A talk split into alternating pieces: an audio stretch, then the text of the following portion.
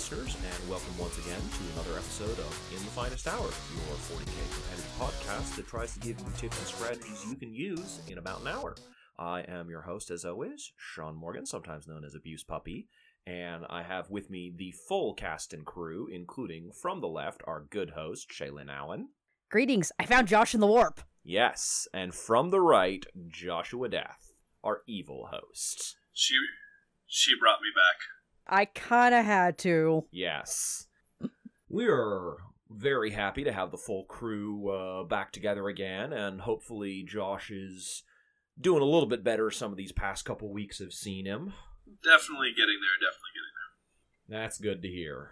Better is usually the best we can hope for at our age. It's never going to be perfect.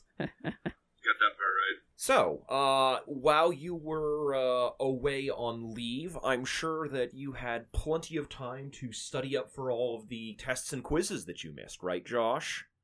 Uh, yes. Yeah, I know that tone of voice right there.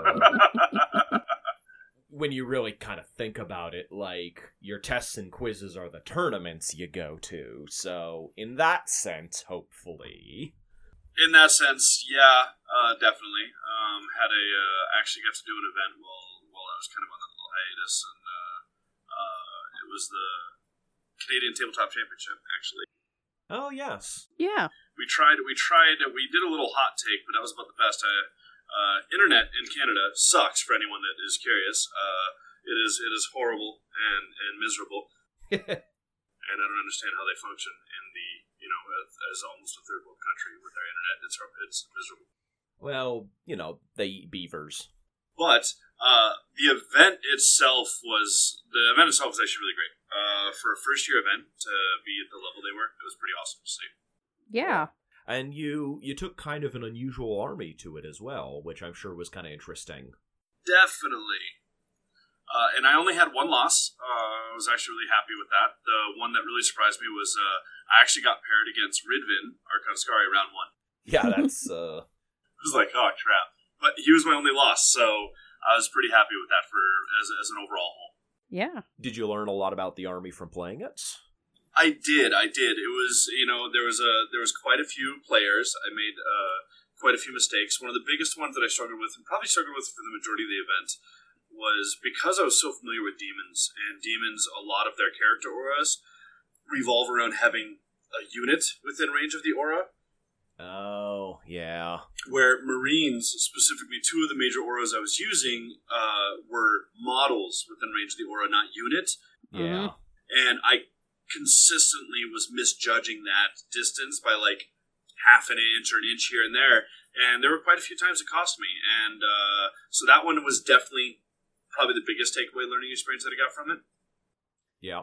Yeah. Well, and learning is a really important part of this process. Like, one of the things I like to do as a kind of an engineering perspective is just I take apart my games. What did I do well? What did I fail? Like, mm-hmm. if you're just, you got to be interacting with things constantly. You got to be picking things up and little tricks and traps. Like, I, one of my favorite moments was surprising Josh by pulling a stratagem out of my back pocket in that one game we played. Yeah. he was not expecting that. Yeah, it's and it is little things like that that can make a big difference. Is just knowing that particular stratagem that most people are forgetting about, Mhm. or remembering that an aura is models, not units, or just all of those little details like that make up a big component of victory at the higher levels. yeah, we were just rereading Stern's really crappy reroll rule. Oh boy, wow, yeah. Because neither of us actually knew entirely what it said. We were both kind of guessing about it. It's like, you know what, why don't we just pull the codex up and take a look? Oh yeah, his new one. Oh yeah, it's, it's horrible. and it was worse than we planned. Yeah. Um and and and that's the sort of thing that I think it is actually very valuable that if you are looking to be a high level tournament player, just go back and read the codexes every once in a while. We've kind of Mhm. mentioned this before, but if you just have some free time, you're you know winding down at night or whatever it is, pick up the codex, sit there for 10 or 15 minutes, read through a few of the unit entries and maybe some of the relics or whatever. And and sometimes it's like it's fun to read it with someone else. It's like, all right, we're rereading blank today. Uh, however it is you find is is most convenient to kind of like learn and memorize that because Uh, I think you'll find that for a lot of the higher level players, they tend to know a lot about different books, not just their own. Mhm. Because that is a very valuable asset when you step up to the game table, is knowing what that enemy army can do. Mm-hmm. Exactly. That's why I'm studying that right now. So Now, and in Josh's case, he's studying his own army. It's just a different army than what he's used for. Very different. And that's also very valuable is like you need to get used to playing different kind of armies shaylin is doing some of that as well yeah, I'm having fun actually having my shooting phase matter. True story. uh so that kind of takes us to the main topic of the episode here which is playing from behind It's a good choice. All right, yeah, Uh, I do this all the time. Yes. It's, I think, a, a topic that is not often discussed because no one wants to start out a game losing or even, you know, end up losing at any given point during the game. But it's very important because you are going to end up in a bad situation sometimes. Uh, yeah, sometimes armies just fold, or you just get an especially bad turn, or your opponent catches you off guard unexpectedly. There's Mhm. so many ways where it's like, I didn't realize I walked into a trap. Oops. Yeah. And in those situations, you need to know what you can do uh, and how you can still try and pull a win out of it because that's something that really can differentiate an okay player from a great player is when you get that bad matchup or that bad dice roll or whatever it may be and you still pull out a win. Mm-hmm. Oh yeah. And I mean, I'm sure that's something that Josh has seen a number of times in his games. I mean, if you're if you're playing a kind of mediocre army, then you get yourself into si- that situation even more often. I've had it happen to me, and I've also uh, done it myself multiple times. Absolutely. Um, and contrawise, when you are in a good position, knowing what your opponent is potentially going to try to reverse that can be very valuable because you can watch out for the traps they're setting for you. Yes. Basically, if you can cut off your opponent's choices or force them to do things they don't want to do, you mm-hmm. win. Yep. So this is basically like, I know what you're going to do, so I'm going to cut off all your paths to victory, and you're going to sit there and feel sad. Exactly. Well, actually, not feel sad because you don't really want your opponent feeling sad, right. but they aren't going to win the game. Their army feels sad. Hopefully, the player does not. Let's kind of start this off from I think the most basic point of the looking at this is how did you get to where you are? Because I think this is actually very important. I- I'd like to take a quick little aside. Um, when I get into these situations, this is the really one of the most valuable times to take notes. I know we talk about it a lot on the show, but if you're in a bad situation, you should be taking notes Very true. because if you find out how you failed, you know a way to fail, which is valuable because you know not to do that again. Absolutely. And if you succeed, you know a way to crawl out of it, which is also good. So you don't lose. Yeah, losing games are great learning opportunities, and you should definitely be taking advantage of them. Mhm. Uh, and as Shaylin notes, you really want to look for ways out of those losing situations, which is the most valuable lesson that hopefully you can take away from this. Yep. So I, I would say the the first obvious question in you know how did you get in this situation is like what is it that got you here? Like what is the factor that made this a losing matchup? Well, there's, I mean, there's a couple different things that can kind of present as to how you wind up in a situation where you're behind. Mhm. Obviously, one you kind of already hit on is the bad matchups, right? I mean, uh, it could be something as simple as the list you brought was just an underpowered list. It was maybe not a very, you know, an optimum list, and that put you into a bad situation. or you know i'm sure everyone's been on the receiving end of you just have that one turn where you know you're running an Eldar army and you got zero psychic powers off the entire turn. Well that's you know that kind of puts you behind. Yep. and now you're okay well okay i made all these plans i made all these moves and now none of them are going to work because none of those powers went off. Now i got to figure out how i'm going to recover. Mhm. you know so th- there's there's another way you know bad dice bad dice happen you know? I made a hundred rolls and i only made three successes. Well that's you're in a bad spot how are you going to recover and then of course there's the ever popular that no one ever makes because no one makes mistakes is bad choices Yep. you know you make a bad decision um Oh yeah. and uh, that those to me those are the mo- have the most potential for learning Mhm. than any other because there's there's two things you walk away from with those ones is one, obviously, if you're able to be mindful enough to realize that you made a mistake and see that mistake, that's something you can then prevent in the future because you're going to try and learn from and not do it again. Yeah. Also, that gives you information of when you made that mistake, what was the outcome and how do you recover from it? Because 90% of the time when you're when you get put behind, when you're having to play from behind, it's because you've lost units that you didn't intend or want to lose, either because you had bad dice or you had a bad matchup or you made bad choices. But a lot of times it's because the resources you brought, they're not there anymore. Yeah. And so the the reason I actually like those opportunities when I made a bad choice and I lost a unit that I wasn't expecting to lose, the reason why I really look at those as such a valuable experience is because so what happens on that game where turn one happens and I lose this really vital unit that I was planning on using? Well, now here's my opportunity to okay, well, let's play it out now. How do I recover from when I lose that unit? Because eventually it's going to happen. I'm going to lose it. How do I play without it? And so it's kind of a win-win. How do you learn from those moments? And so this is it's a really big issue for a lot of players. Yeah. Yeah, there is actually a, a very good example of that with Brandon Grant at LVO, where he lost his Castellan on the first turn of the game, and then played through the whole matchup without it, and still won. Mm-hmm. If your entire thought process is I have to always be ahead, you're not going to be able to win that matchup because Brandon Grant was undeniably behind when he lost that Castellan. That's 600 points of his army, and his whole army was kind of built around that unit. Yes. So I would say that is the first thing you need to do once you figured out like what caused this. Was it my mistake? Was it bad dice, or was it just a matchup that I knew was going to be bad from the start? Mm-hmm. Uh, then you have to look at what resources you have. What do I have left? What can I still do? Because as Josh says, like you know, you need to learn how to play down in these situations where you are missing key units. Hopefully, you have the redundancy that your army still functions. If it doesn't, you have now learned something about your army that you need to fix.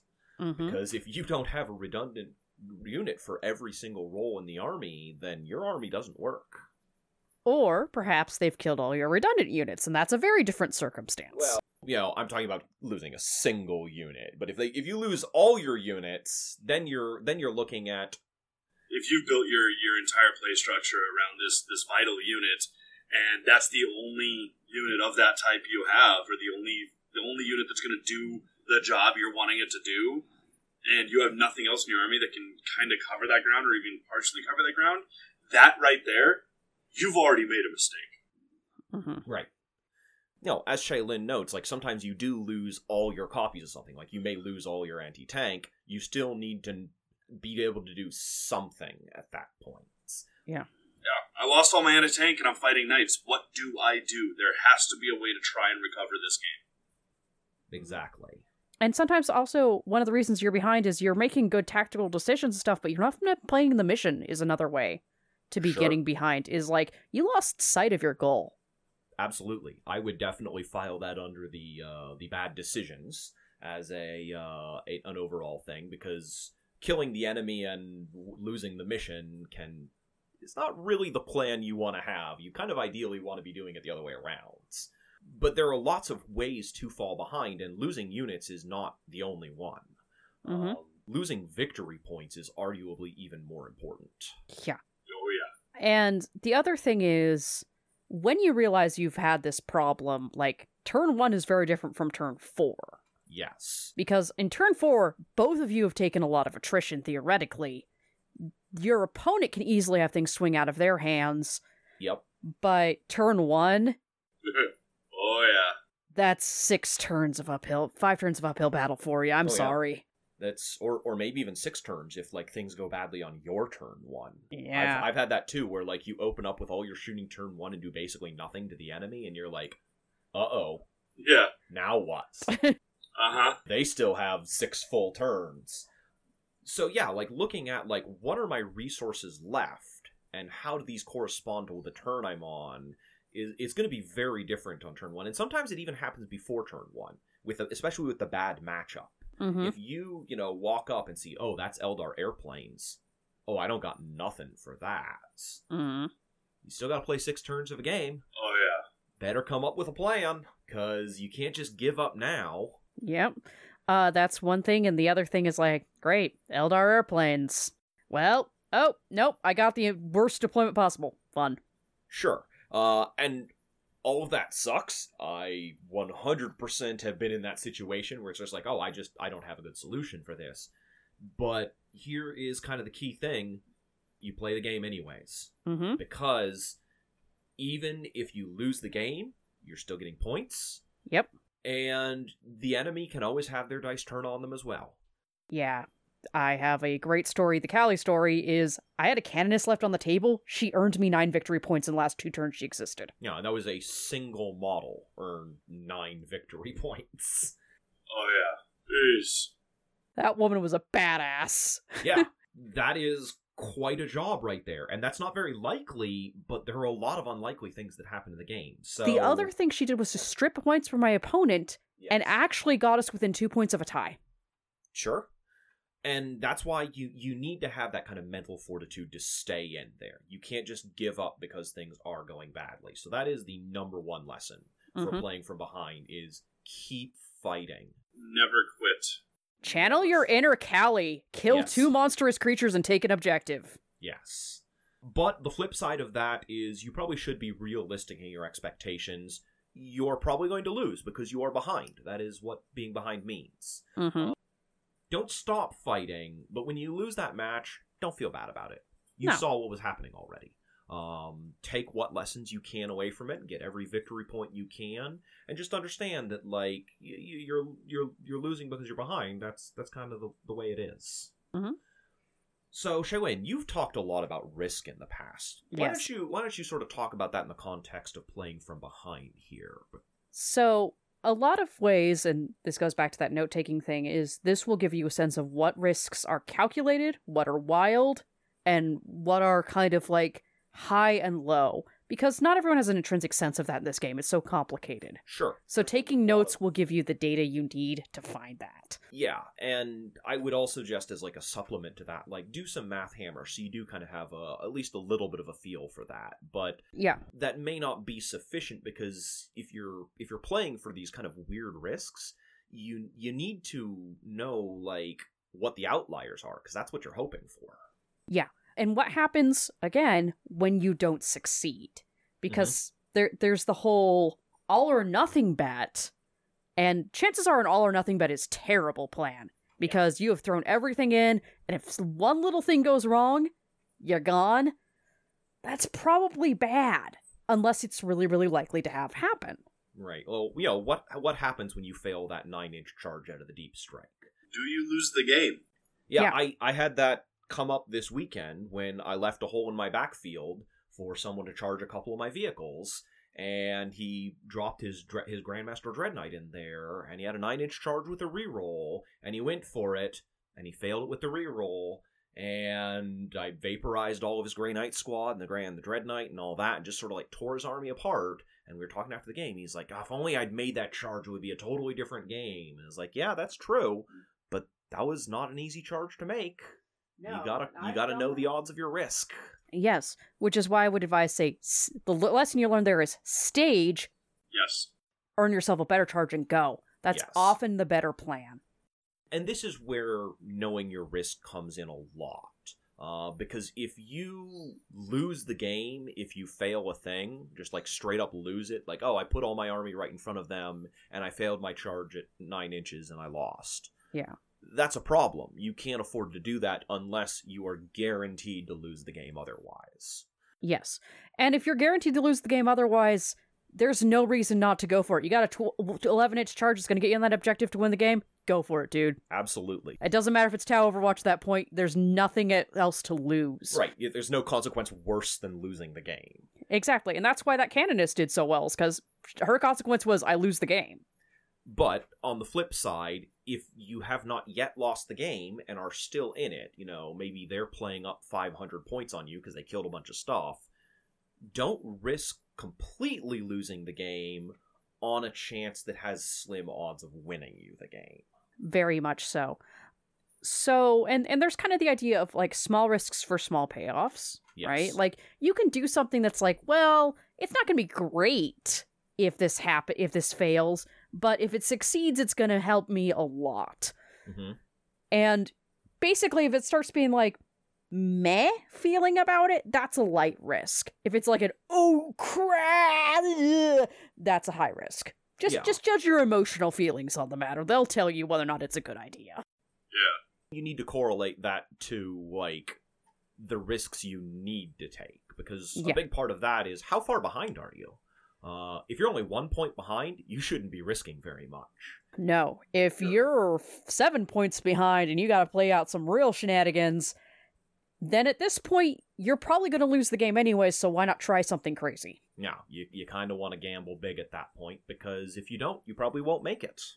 And I almost won that game, so. Sure, it's and you gambled for it and you almost made it, and you know didn't end up happening, but you came a lot closer than you would have if you hadn't gambled. Yeah, and that can uh, change your seating at tournaments. It can also, uh, like, if you have a gamble, a big gamble payoff like that, it can offset your opponent because, like, I'm winning this. What? Having your opponent strike back nine points in two turns is insane. It's a monster swing. Yes, that that is a big swing right there. So, Josh, can you talk to us a little bit about priorities and how those are going to shift as you come into this situation? Because I think that is another thing that, like, you you need to really step back and take a look at when you get into this losing situation. Yes, uh, that, exactly. When when you get into a situation where you're you're playing, you're you're on your back foot or you're on the ropes, and you're you're trying to evaluate. All right, what am I going to do from here? The first thing you have to do, literally the first thing, every single time. I don't care what got you in this position. First thing you need to do is you need to step back. You literally, physically step the fuck back from the table. Forgive my language. Sorry. Step back from the table and stop and look mm-hmm. because it's very easy to get into those situations. You get emotional, your your adrenaline's going. You're like, oh shit, it's happening, blah blah blah, whatever. And it's very easy to lose sight of the overall bigger picture. You you you know you were just talking about how you've got to look at these risk rewards and, and what's what's the risk versus the reward you're going to gain. And before you can even get to the point where you're really assessing those risk rewards, Mm-hmm. what is it that you need to do to win this game? Yes. Yes. you know the the comment we made a little bit ago is if I've lost all my anti tank and I'm playing against knights, I've got, I've still got to try and win this game. So in this position, what can I do now? I have no anti tank, so realistically, my odds of actually killing these knights between now and the end of the game are slim. Yes. What do I need to do to win the game? Is it do I need to just try and slow them down while I claim objectives? do I need to run away from them and play keep away and let's hide the weasel? Or or what you know, what is it that I need to do to win the game? That's the first thing you gotta do is you have to assess what do I need to do? What Mm-hmm. what job do I have to do? And, and this is one of those times I emphasize with a lot of players, especially newer players, is this is where a lot of mid tier players and higher end players separate at this exact moment. Because a lot of the mid and lower tier players, when they get in this position, it's very easy to just get on the okay, well, I'm just going to try and kill him with what I got. It doesn't matter, or I'm just going to try and kill him. Mhm. But that's really and truly where they're losing the game because you can still not be able to kill any of these knights and win the game. Play the mission. Look at the mission. Always play the mission. Yeah. That's where your your first thing you're doing is you're checking your priorities, right? At this point, obviously my priorities are changing. I'm not killing any knights of this game. Roger that.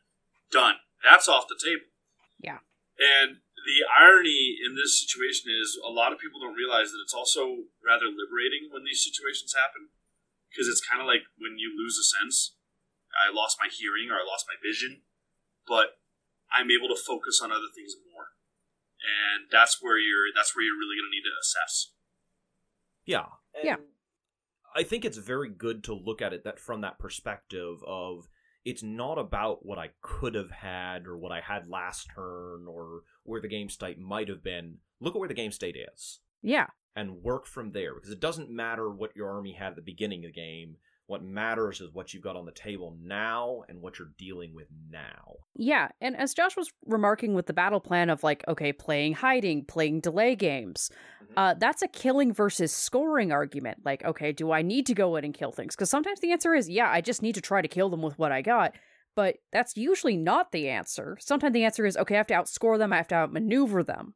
Or it may be a, uh, a matter of I need to kill these specific units, and I no longer have any interest in killing certain other ones. Yes. Like if he's already blown up your three predators, who cares how many lascannons he has left? yeah. Don't bother killing those lascannons. Go after everything else. Yeah, and also, is this going to be the long stretch or a short stretch? Do you just need to tide him for a turn for something to cripple, or do you need to like push him back for a couple turns? Yeah, how many turns do you have left in the game, and and how long can your army endure given what is on the table? Because if it's turn four and both of you already shot most of each other's guns off the table, you may be able to just kind of like bunker down and take it for a couple turns. Yeah. And additionally, you know, if you manage to like get yourself back up into the on foot position, your opponent's going to try to crawl themselves back too. Absolutely. Strategies are ever evolving and moving, so you're constantly Yeah. shooting at a moving target, so know your opponent will adapt to what you're doing. Yeah. And even if you still have, even if they're still in the lead, if you change your strategy, if they're smart, they're going to change their strategy still too, because they're going to see, oh, he's playing a different game now. Exactly. Yeah. Try and predict what your opponent is going to do in response to your predictions. Yes. Uh, it's this kind of like infinitely deep game, but even just going one layer deep, like, okay, I'm going to hide, then what's he going to do if I hide? Yes.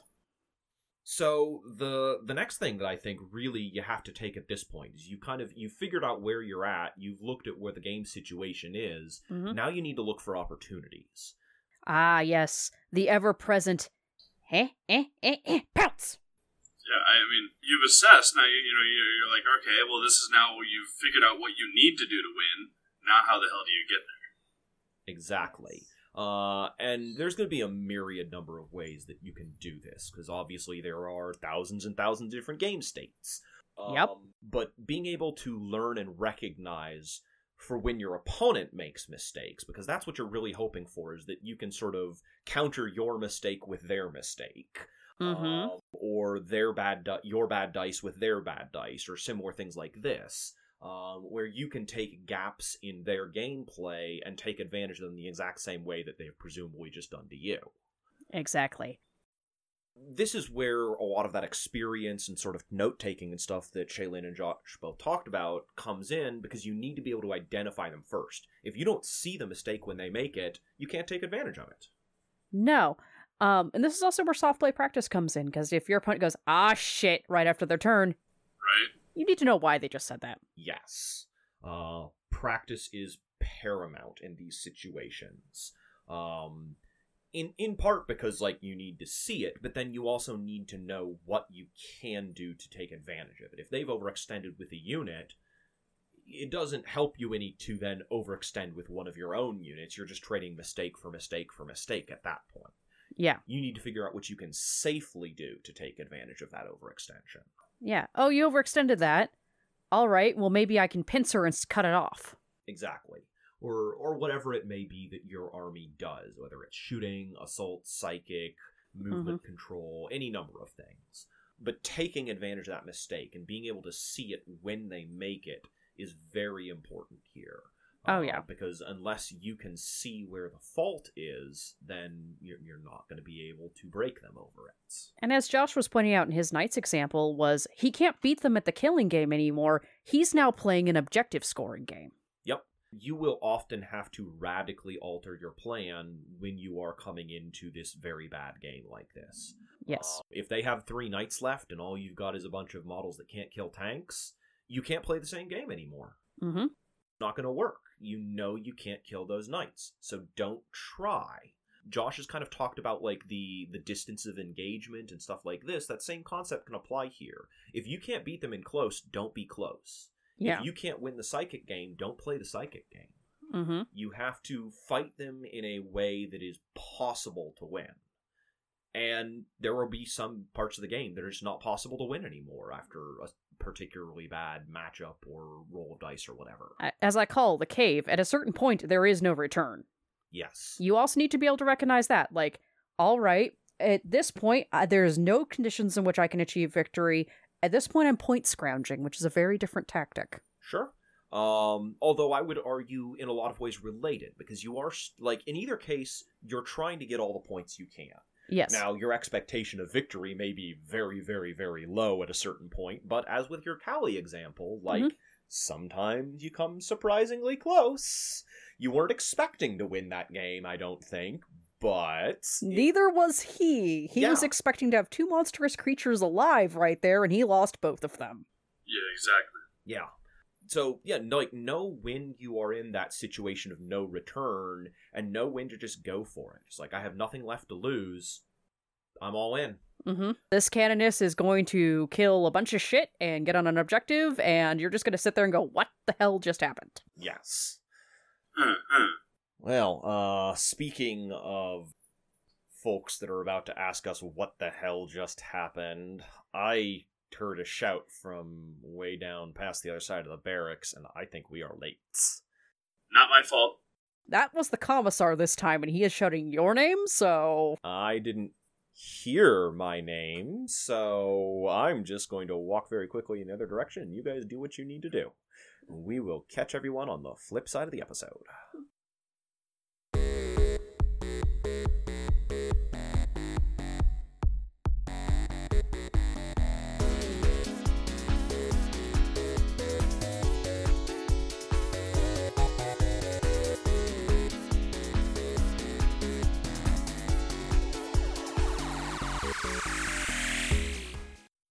Northwest Area Gamers. If you're looking for a major ITC event happening in the later end of the year here, think about Stumptown Stomp. It's a charity event, and at only $55, the majority of which does go to charity, you can get in for two full days of gaming on November 16th and 17th, and it comes with a potluck lunch on the first day of the event. There are a variety of prizes, raffled as well as awarded for both painting, sportsmanship, overall, and generalship. So come on down to Guardian Games and give it a spin. Oh my god, oh my god, oh my god. Let me tell you about this amazing tournament I went to last year. It was the Boardroom Brawl GT in Grand Forks, Canada. This year, they're doing it again, August 3rd and 4th. It includes a post game barbecue on Saturday, which is the best social thing ever. Also, fantastic terrain that is just super cool and kooky and engaging and some of the most finest players you will ever meet. Totally worth the trip to Canada for. Please go, guys.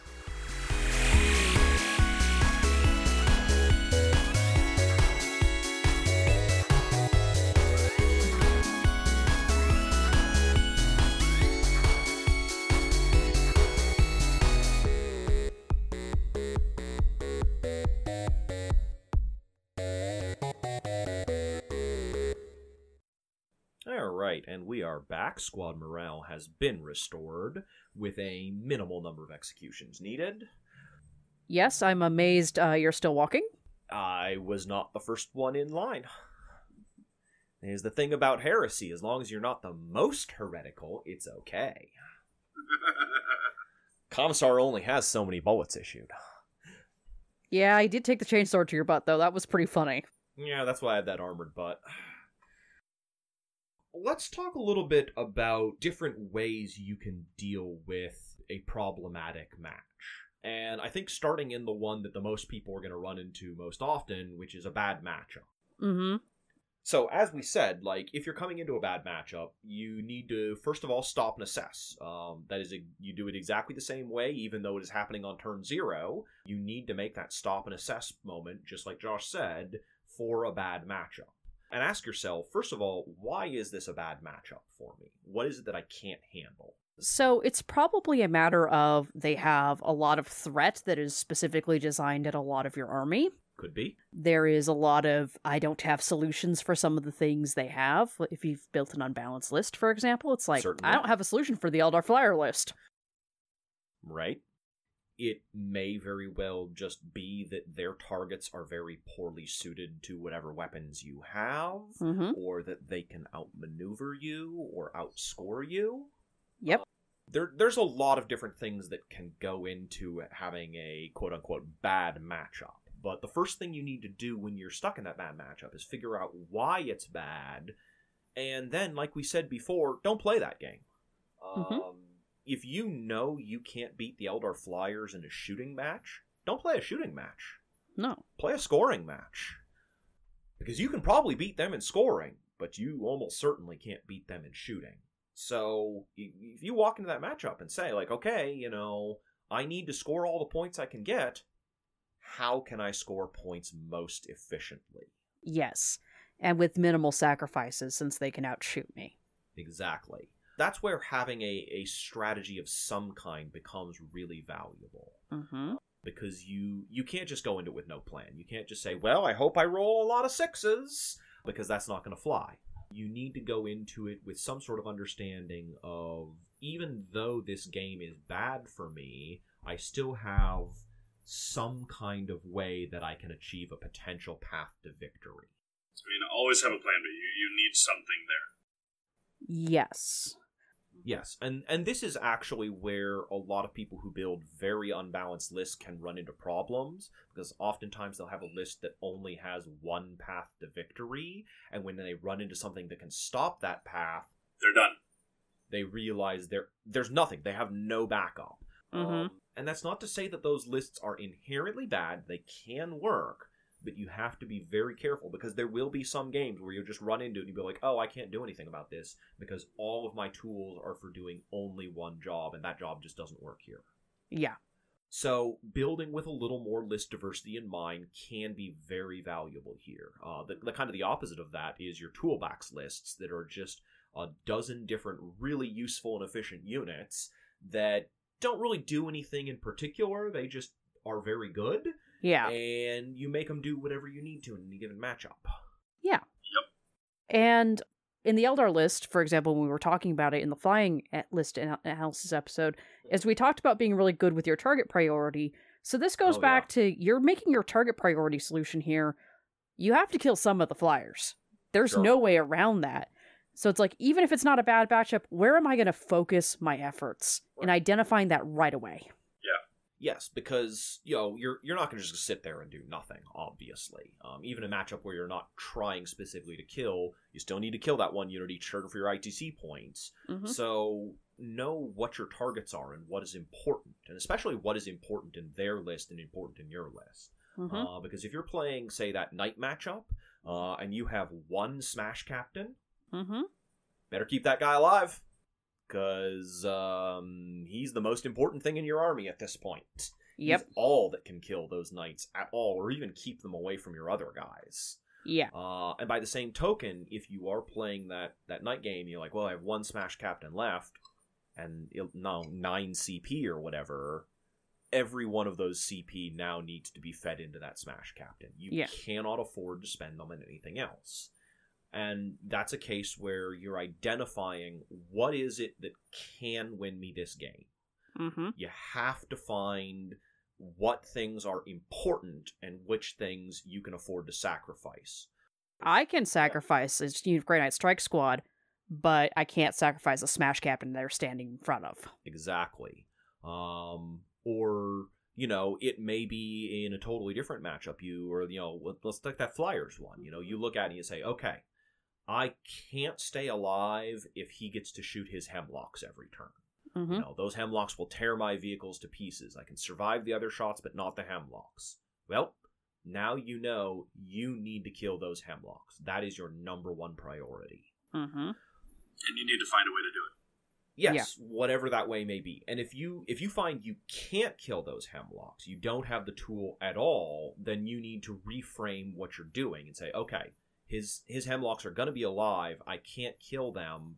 How can I stop them from shooting at me? Mhm. Or how can I give him other targets that he wants to shoot more rather than the things that I want to keep alive? Yes. There's also uh, what I would call feint plays at this point, because it's like, all right, I have a unit I've determined is disposable. I'm going to send it out here and commit it to getting on this objective, which I don't care whether or not it gets there, but it's going to make my opponent have to look at it. Yes. Uh, because again, like you're you're trying to make your opponent make mistakes. Mhm. So if you put that unit over on that one objective that doesn't change anything, they're like, "Oh, that's an easy kill. I'll just send my hemlock over there to take that unit out." That's a win for you Yep. because you're you you man you needed the hemlock to stay away from your other units. Uh, or maybe that unit does earn you a point, which matters. Um, Hmm. Recognizing where those plays are and, and where they can benefit you is really, really big when you're playing from behind like this. Yes. Can, can a unit do a two for job where in either situation you still win? You win either a point or you win because you slow down your opponent's tempo. Yes. Uh, and tempo is often very, very important in a situation like this. Uh, because you need to take whatever units are most critical to their game plan into that are preventing you from winning your game plan and make sure they are out of position or out of actions or whatever else you can do to deactivate them. Mm-hmm. Yeah, if you can't if you can't kill them, how can you neutralize them at least?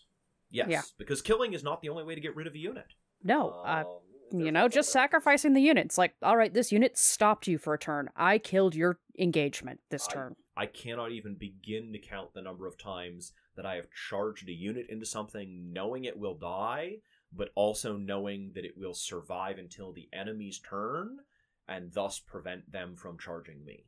Yes. And that's exactly the kind of play you will have to make a lot of the time. It never feels good, but you know what? If it wins you the game, who cares? Exactly. All Exactly. units exist to die. mm-hmm. And this is also one of those times where uh, you can start to, you know, when you start to learn to make those assessments, you can start to use your opponent's psychology against them. Not even just the tabletop itself, but actually the mindset. Mm-hmm. And, and what I mean by that is, is a prime example. You take a Mortarion. Let's just run with Mortarion as the example. I'm I have Mortarion on my list, and ninety percent of players that play competitively, they're like, "Oh my god, this Mortarion! I have to deal with him. I've got to stop him in some way, shape, or form." Mhm. At that point, you can use Mortarion. Yep.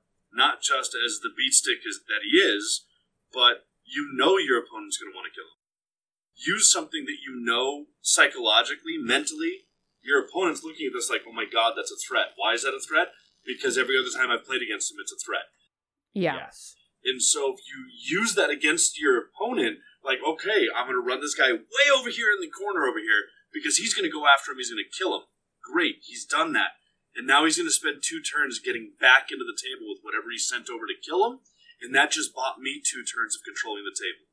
Absolutely. You if you think about it from that tempo perspective, sacrificing Mortarion to buy two turns of gameplay, that's a fantastic deal right there. Oh, yeah. Exactly. And that's one of those moments where you're not just using, you're, you're not actually using the quote unquote statistics or the numbers. At this point, you're using the meta. I say this in quotation marks. Mhm. You're using the meta against your opponent because your your your opponent's preconceived notions or experiences is what you're playing on. Yeah. Exactly. A lot of these strategies that we're talking about are going to hopefully take advantage of gaps that are from your opponent kind of playing on autopilot. Yes. Like they just have a default response to whatever it is you do. It's like, ah, you sent Mortarion over there, that means I send my units over to kill him. Exactly. Uh, and if they'd actually stopped and thought about it, they'd be like, oh, I don't need to kill Mortarion if he's over there. He's not a threat to me there. mm-hmm. But their mind just sort of says Mortarion equals threat, and they never think any further than that. Exactly. Yep. that sort of uh, move can also be very be- beneficial, as as Josh was saying, kind of as the you know being one step ahead of your opponent. Yeah. They can often leave their units exposed in that way. Yes. Um, that maybe you send Mortarion over and they kill the they kill Mortarion, but now like all their infantry are sitting out in the open. You're like, well, you know, yeah, you killed Mortarion, but I'm going to kill more than 400 points of your guys in response. That's a trade I'll take. Yeah. As we've been talking about here, taking out threats and knowing when a threat is a threat worth throwing away. Yes. Like your opponent's like, they're crusaders all the way over on the other corner table. Screw that guy, I don't care. He can have that little corner of the table, whatever. exactly. It's a corner. I want the middle of the board. this kind of comes back around to that that assessment phase of know what's important and what isn't.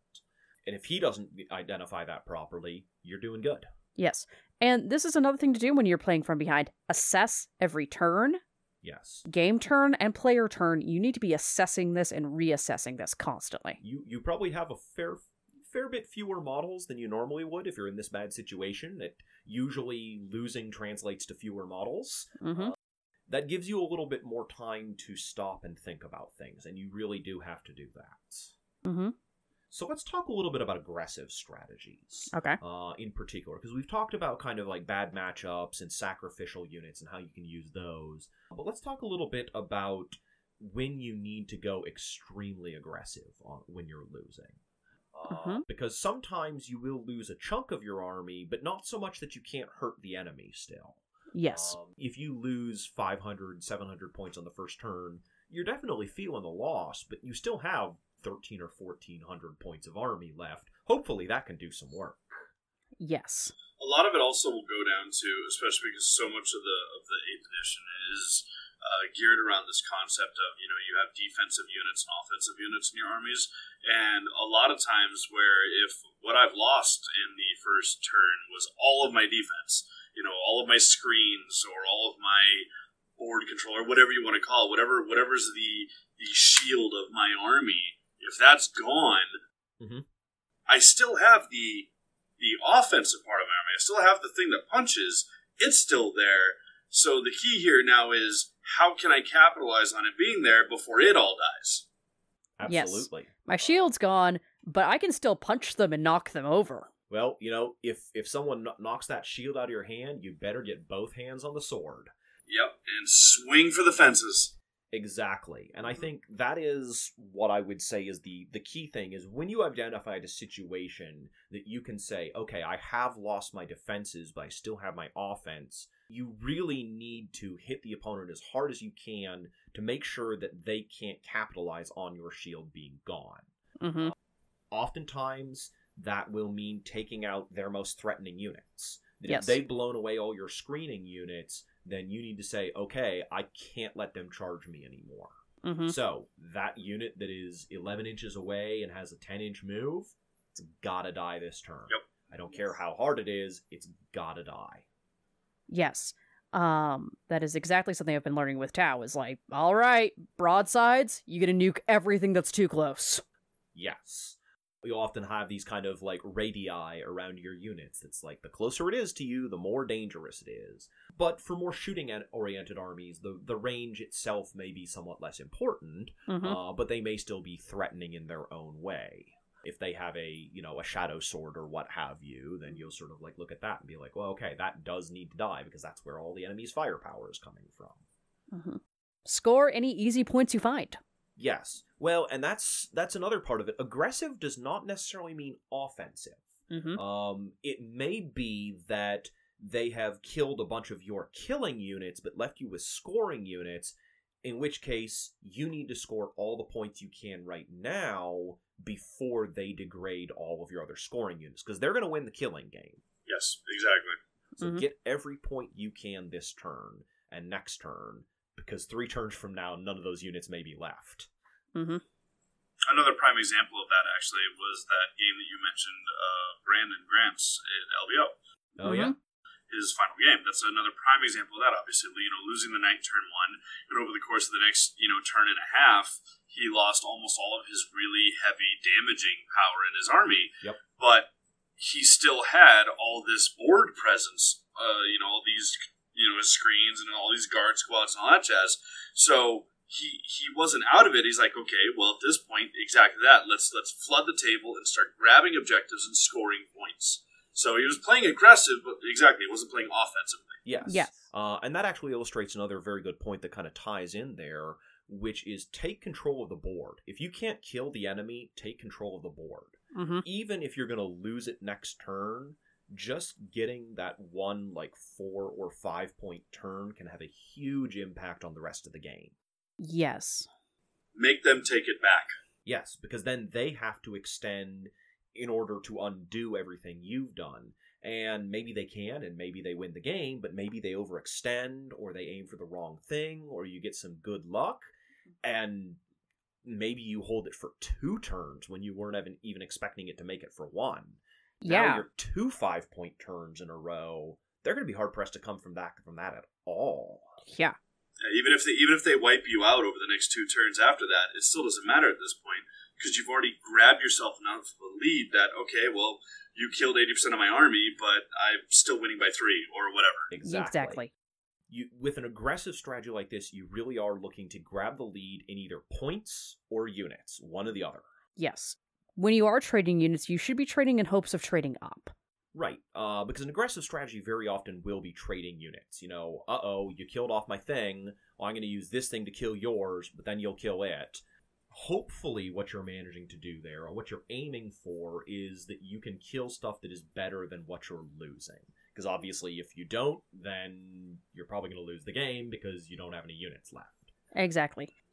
And there's some passive things you can be doing in contrast to that aggressive strategy we've just been talking about. Uh, Going hyper aggressive like this can work when you're playing down. It's like, well, my gamble is It's a huge risk. it's a, it is a huge risk, but Mhm. sometimes you have to take it because you know you don't have a good option. Yes. But sometimes the correct strategy is actually to do the opposite and say, okay, I lost a lot of my units last turn. I need to conserve the units I have left because I think I can win the long game. Yes.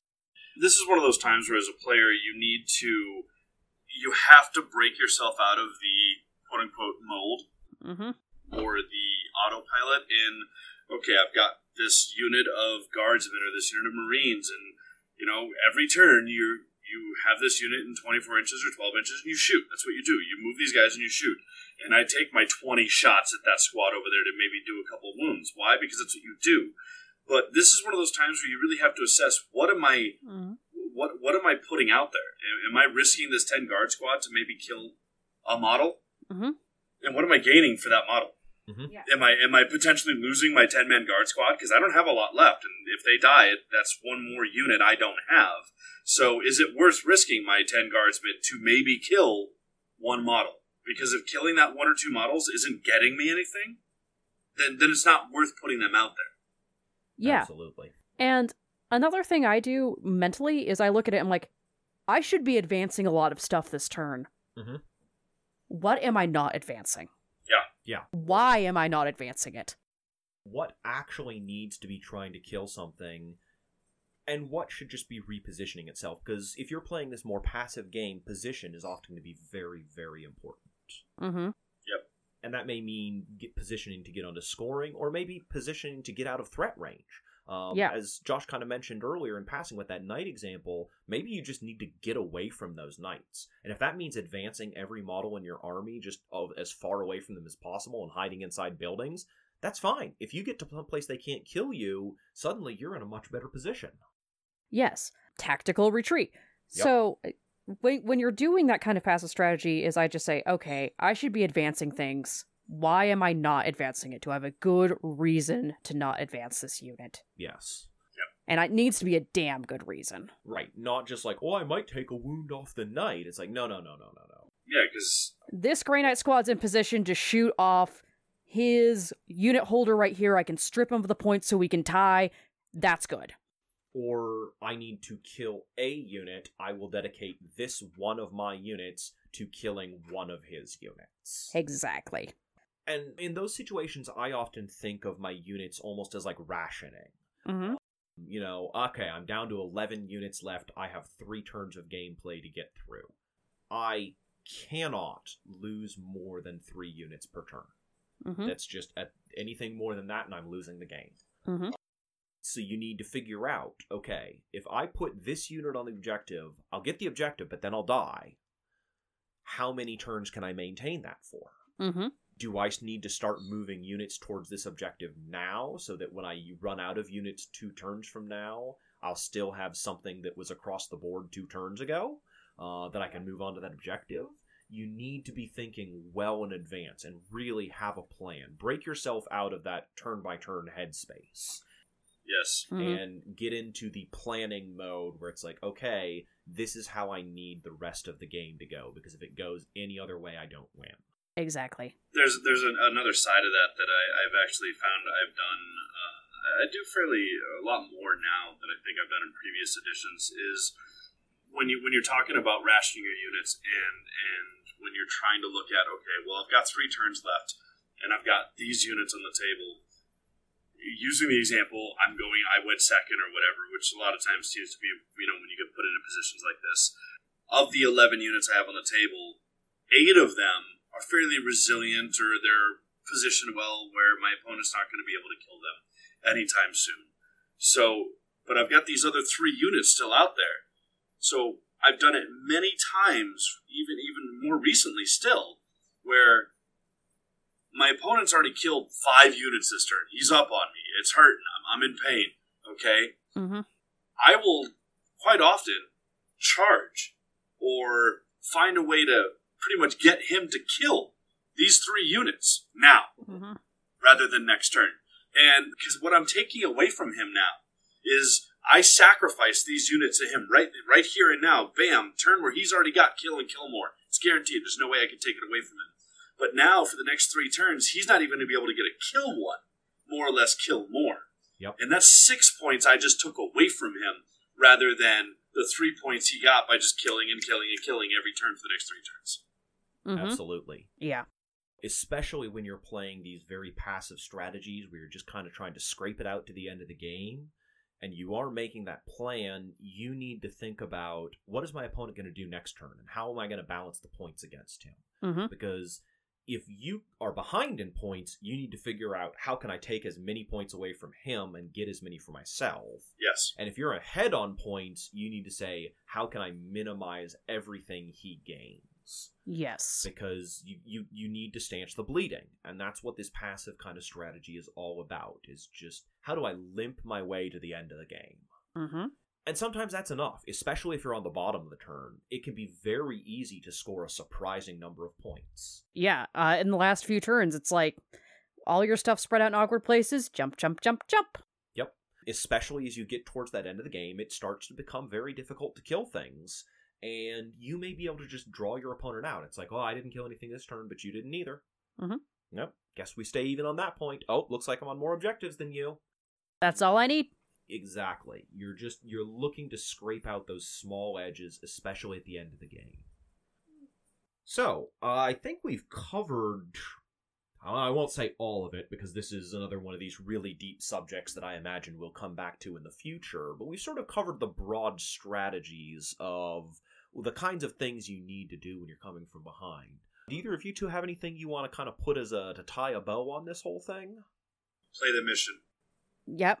Play the missions one. I was going to just say if you're in an emotional state that you can't even think after you've taken your step back, Yes. go to the bathroom, head underwater, come back. Yes. Literal face water. when when we talk about stepping back and assessing it sometimes really does help to like literally walk away from the table and just be gone for 5 or 10 or even 20 minutes if that's what it takes Mm-hmm. so that when you come back to the table you can you have a clear head and you can play the game as the game that's on the table and not the game in your head Yes, and I actually advise the water on face thing because that's a, actually an instinctual wake up mechanism. It forces your body to change your brain state. sure I had to do it just the other week, just a couple weeks ago. I had to do that exact thing. yep I was uh, it was one of the games that I played when I was running that, that Imperialist, and I I had taken the obligatory assassin that everyone runs, and I had a Vindicare assassin, and I had this Vindicare assassin fire six out of six turns, went full six turns, and he missed six out of six turns, Ow. rerolling twice and still missed. So in essence, eight ones, and it was that the, the very last one. It was literally the difference of like that was my kill a unit and the unit that he was also running over to an objective that was going to be out of line of sight the rest of the game. And it was like I needed to kill this thing, yeah and it was like all I got to do is roll a two, you know. And so it was, and, it, and when it happened again, I literally was like. I I just paused and I'm like, I need a minute, and I just had I had to walk away, and I went to the bathroom, kind of splashed the face, water on my face. I'm like, take a deep breath. It sucks, whatever. How can I find a way to still pull it out? You know, and that's and it was actually ended up I ended up drawing the game rather than losing, hey but it was that that was an exact moment where literally I had to step. I literally had to physically step away. Yeah. Mm-hmm. And if that's what it takes you to get you back in the game, it's it's worth it, no matter how much time it takes. Because if you're just playing to lose, doesn't matter how much time you have on the clock. Yeah. But if you can put yourself in a mindset where you are capable of winning, that's worth any amount of time it takes you spending to do that. Yes. So, uh, hopefully everyone has found this episode very useful. Maybe we'll be able to turn one or two of their losing games into winning games, or at least draw games, which is still better than a loss. Mm-hmm. Uh, if you have questions or comments, you want to send us a little something, We have an email in the finest hour at gmail.com, as well as a Facebook, uh, also in the finest hour, where you can send us messages. And if you would like to donate a small $5 per month to be part of our Discord and private Facebook chat, you can get your daily talk on with all the hosts, talk about us with lists, post stupid memes, show off your painting skills, do all the, the fun, usual socializing stuff we have there, and a little bit of money helps to go towards paying our, our hosting fees and equipment that we buy and all that sort of thing.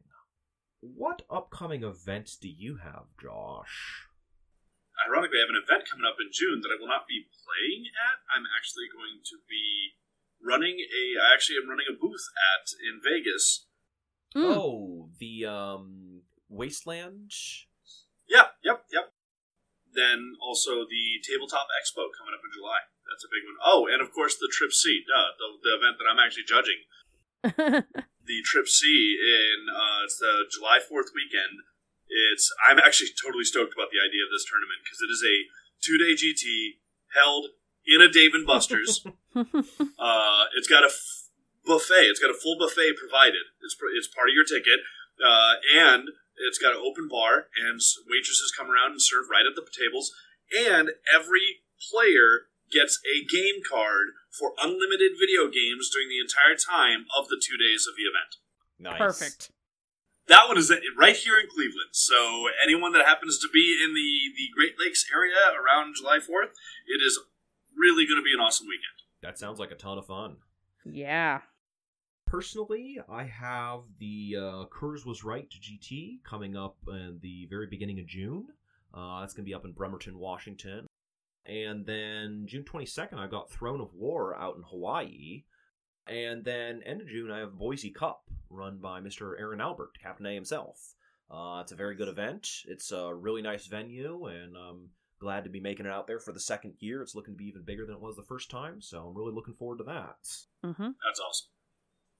I would like to say thanks to uh, Dank Muse, who provides the music for this episode. He is a very groovy guy, has provided all that for us. So if you enjoyed our intro outro, check him out at uh, Dank Muse on either Spotify or SoundCloud or on YouTube.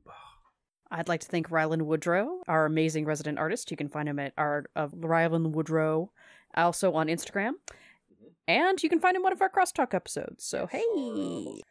And of course, if anyone is interested in any potential advertising opportunities, uh, please do not hes- hesitate to reach out to us at inthefinesthour at gmail.com, or you can obviously message us on In the Finest Hour via our Facebook or our Patreon.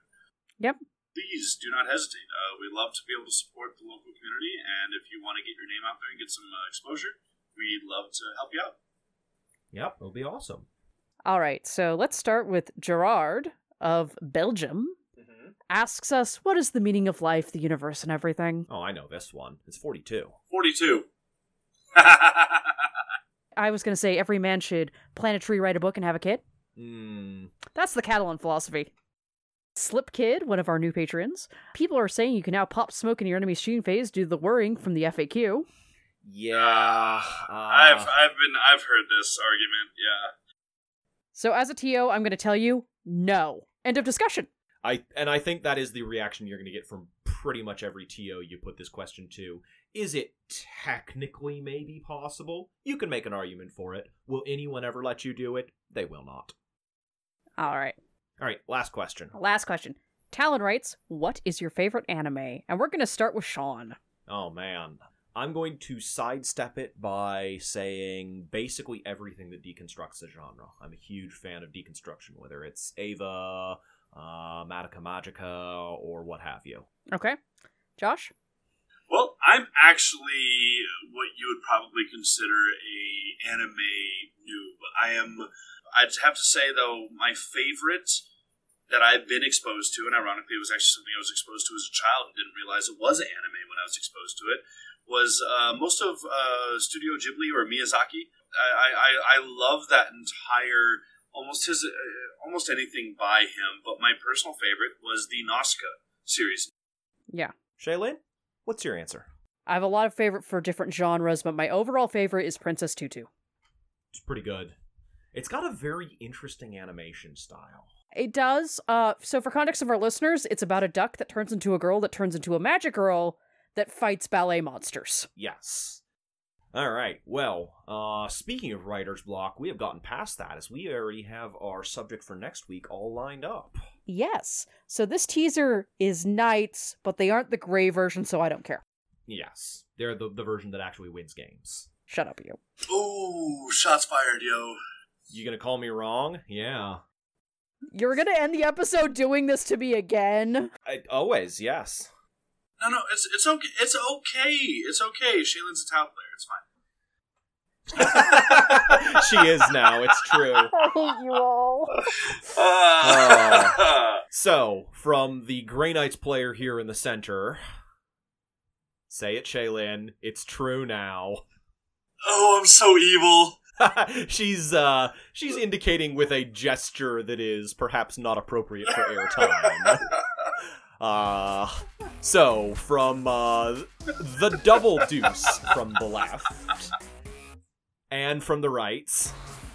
The this is why I'm evil, people. This is why I'm evil.